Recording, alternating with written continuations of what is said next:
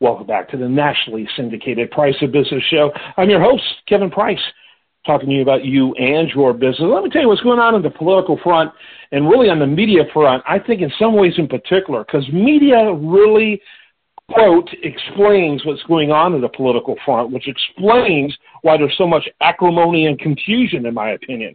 And uh, there's so few people in the industry that I think do their job honestly and clearly and and uh, Batya Ungar she's one of the best in my opinion. I, I love talking to her. I love her take on what's going on in the uh, uh, really the war of ideas that is happening, uh, the elitism that has taken over the media that's so disconnected uh, from the people that they serve. She's an editor, uh, opinion editor, deputy opinion editor at Newsweek magazine, an author of a fabulous book that I think everyone should read if they think they're uh, if they want to take media seriously and what's going on with our country when it comes to that.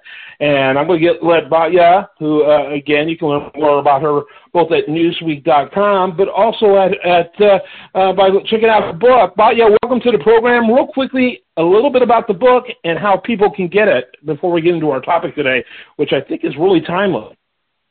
Yeah, thank you so much for having me. Um, the book is called Bad News How Woke Media is Undermining Democracy. It's available at Amazon and it's basically about, you know, the phenomenon of fake news, you know, why Americans have lost faith and trust in their news media organizations. And I argue that it actually has a lot more to do with class than it does with politics. That, you know, journalism used to be a working class trade where journalists were kind of average Americans.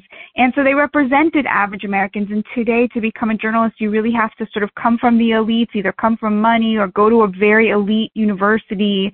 And so because they're part of the elites now, they really speak more for the elites than they do for the average American. And that's why our news is so terrible. It's it's absolutely horrific how they report stories, even the stories they choose to report. Uh, their misunderstanding of uh, what mass migration into the U.S. by illegals looks like to average Americans, uh, because they have this perspective of we'll never have to deal with them. Uh, I mean, it's insane. And you know, I think they they they use. I think the elite media uses um, really minority driven politics, if you will um, ethnic driven politics and minority driven politics as cover for a more elite agenda. And I know that sounds conspiratorial, but it, it's really a strange kind of wrapping that they use to uh, explain things. And because otherwise, if you look at it from a consequential perspective of what they're arguing, it's like this doesn't help average Americans. I think you put that so well. The way that I usually say it is wokeness is a smokescreen for class. The rich white progressives yes. love to talk about race and gender because it distracts from the real conversations we should be having about how the only Americans who can make it anymore are the ones with a college degree, increasingly from an elite university. And if you're just a regular person whose job involves actually doing things that matter, like maybe you're a truck driver, maybe you are a lineman, maybe you're a nurse's aide, you know, these jobs that really society can't exist without. But if you don't have an elite college degree, forget it. Your point of view is not represented in the media, and it's a real travesty. Yeah. And so here we go again. We're beating up on the Democrats. But the reality, what's fun about you, what's fun about you and me, I think, and why I always get a kick whenever you're on, is that we really have huge problems with both sides. Um, you know, some of the problems with the Democrats is that you expect something better uh, you, you know, by the way they, they present themselves, and certainly from a history perspe- perspective. Uh, but the reality is, and so we kind of have, it's easier to, in some ways, to beat up on them.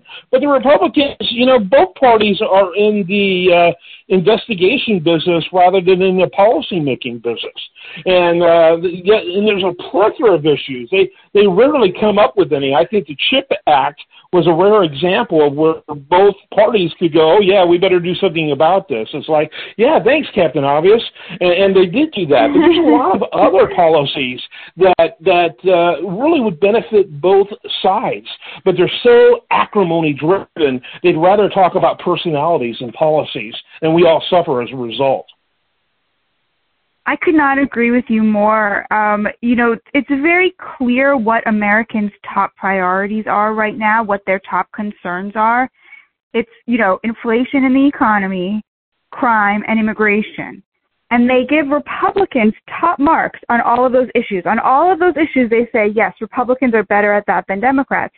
But you look at the midterms, and they just did not give Republicans an overwhelming majority like everybody expected. The red wave, the red wave, right? Everyone was telling us there's going to be this red tsunami.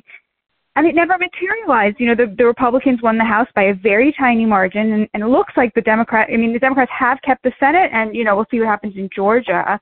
So why not? Why, if Americans' top concerns are all things that they think Republicans are better on than Democrats, did they not give them a mandate to rule? And I think the answer is exactly what you just said. It's like they don't believe that they actually have policies that are going to help them. Most Americans feel like neither party represents them, like neither party is out there looking for solutions to actually improve their lives and to, to stop, you know, to put an end to the things that are actually really harming the American family.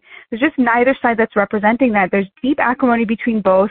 And when given the chance to actually p- propose solutions, both parties would rather just, you know, engage in these kind of revenge investigations and deplatforming of their of their opponents. It's really really sad. Yeah, absolutely, and there. You know, and, and I, I have to say, I think the quality of the candidates that Trump ended up endorsing did nothing to help either. Uh, you know, I, I sit and I look at yeah, I, I sit and I look at the GOP, and they're like, "Oh, you know, maybe we ought to distance ourselves from Trump." And I'm like, "Going really? It took electoral loss to figure that one out. You know, uh, the corruption. Wait, the, so let me uh, let me ask you, know, you the, this about that.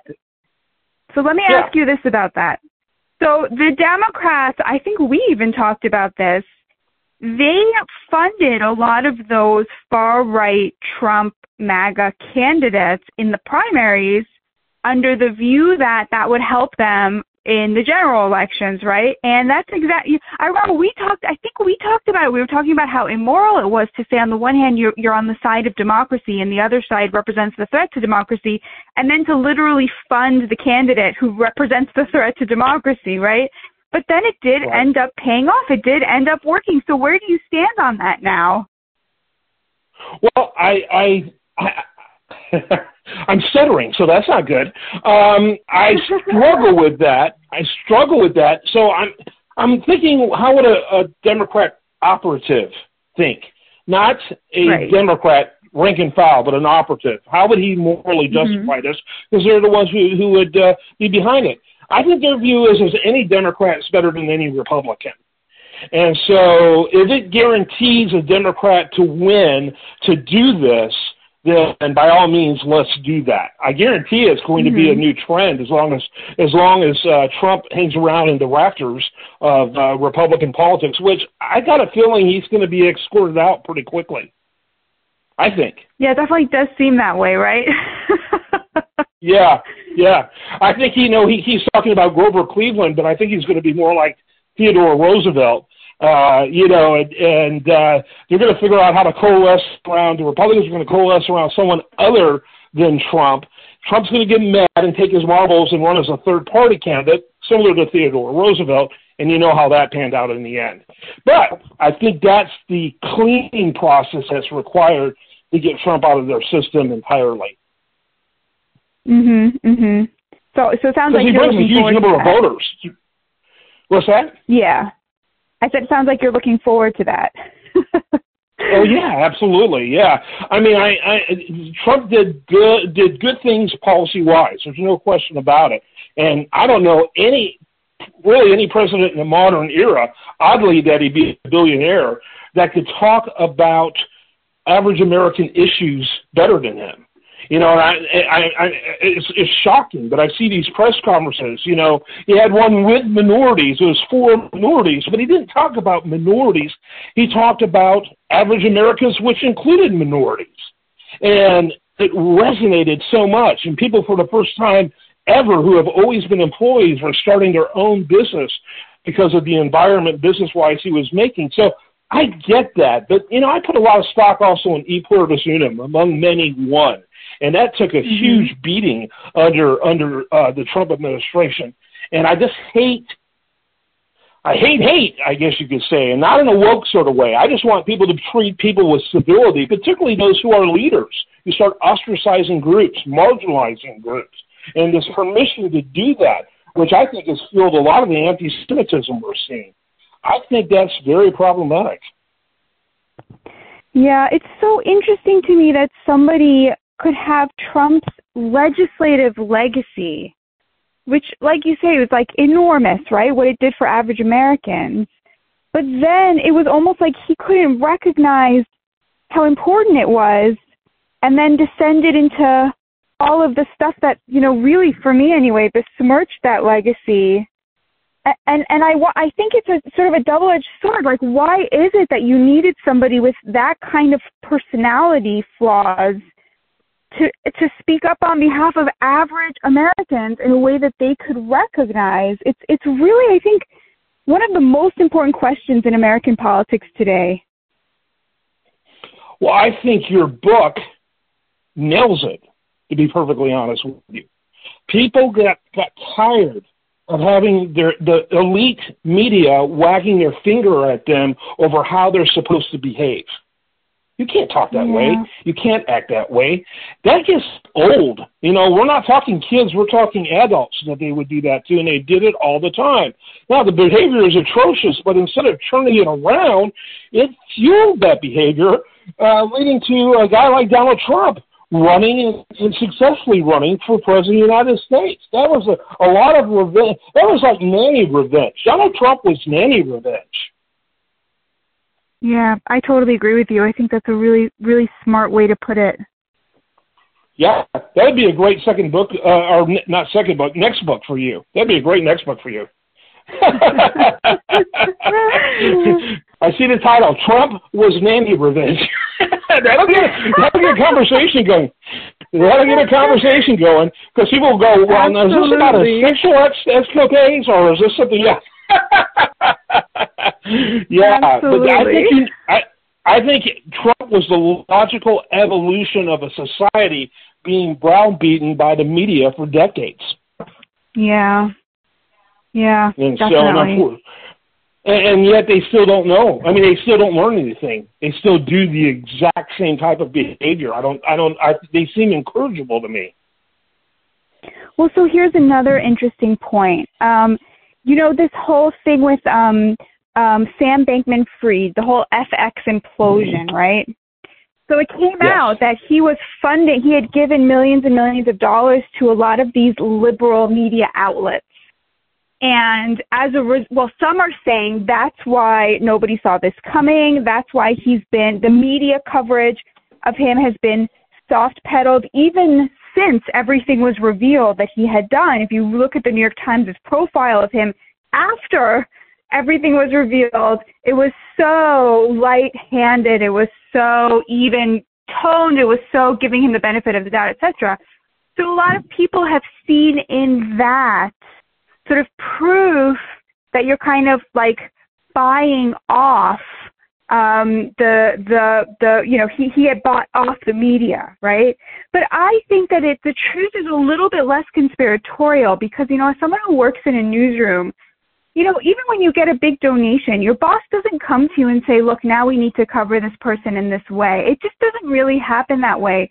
I think the truth is a lot more insidious actually. Exactly. It's that there's class solidarity between journalists Democratic politicians and billionaires, former billionaires like Sam Bankman Fried, um, you know, because they are all part of the elites and they're representing their own class interests when they soft pedal that coverage, if that makes sense. Yeah, no, that makes actually a lot of sense. I, I, I uh, heard heard a speaker once uh, Steve Chandler, that's his name, and he was talking about how most of us never leave high school. Uh, we behave the same way, we have the same insecurities, we carry them well into adulthood, and uh, you know, and so what ends up happening is that almost almost high school is kind of camaraderie. Oh, he's one of ours, us. He's progressive. Look how he thinks. You know, ends up driving uh, a lot of uh, a lot of these relationships and a lot of the coverage. And it's interesting how you know you can have people that can be they, they can go pretty far in unacceptable behavior before they out, they go out after them simply because they're one of the guys, one of the gals, one of the people we can uh, we can relate to. It's very selective of who they go after. A hundred percent. Yeah. Yeah. So we didn't talk at all about our topic today.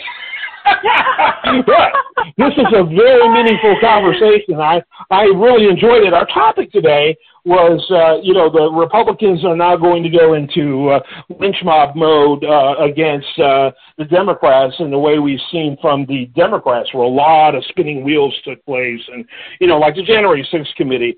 I, I had no problem with the idea of a January 6th committee. I had a problem of them shutting out the GOP representatives that they want. That's how a legitimate country has a committee. They chose a banana republic approach, uh, and I think we're going to see a lot of that in the uh, in the Rep- Republican approach. Because instead of going back to a moral high ground, which I don't know if they're ever excessive, if it had been, it's a long time ago. They'll just can continue to mount these acrimonious approaches that don't really produce much. So we didn't get to go there, but I'd love to get your final thoughts about that.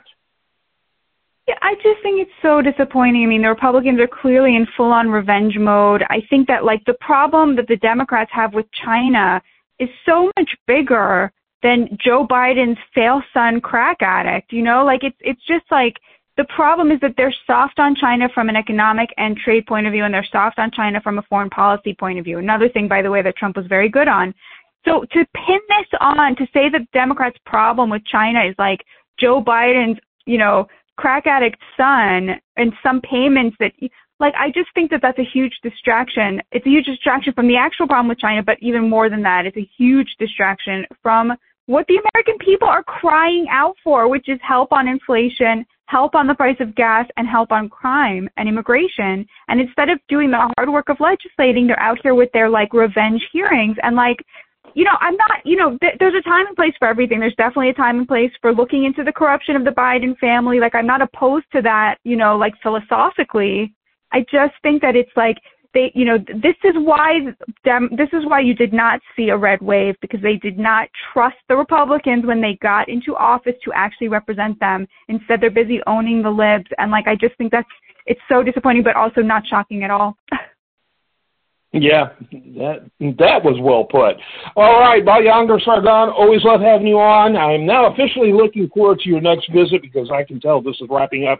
We went way over. I always go over with you simply because it's so much fun. Thanks so much for being with me. Uh, thank you so much for having me, Kevin. Have a great Thanksgiving, and I'll talk to you next month. You bet. I'm Kevin Price. This is The Price of Business. Stay tuned for more.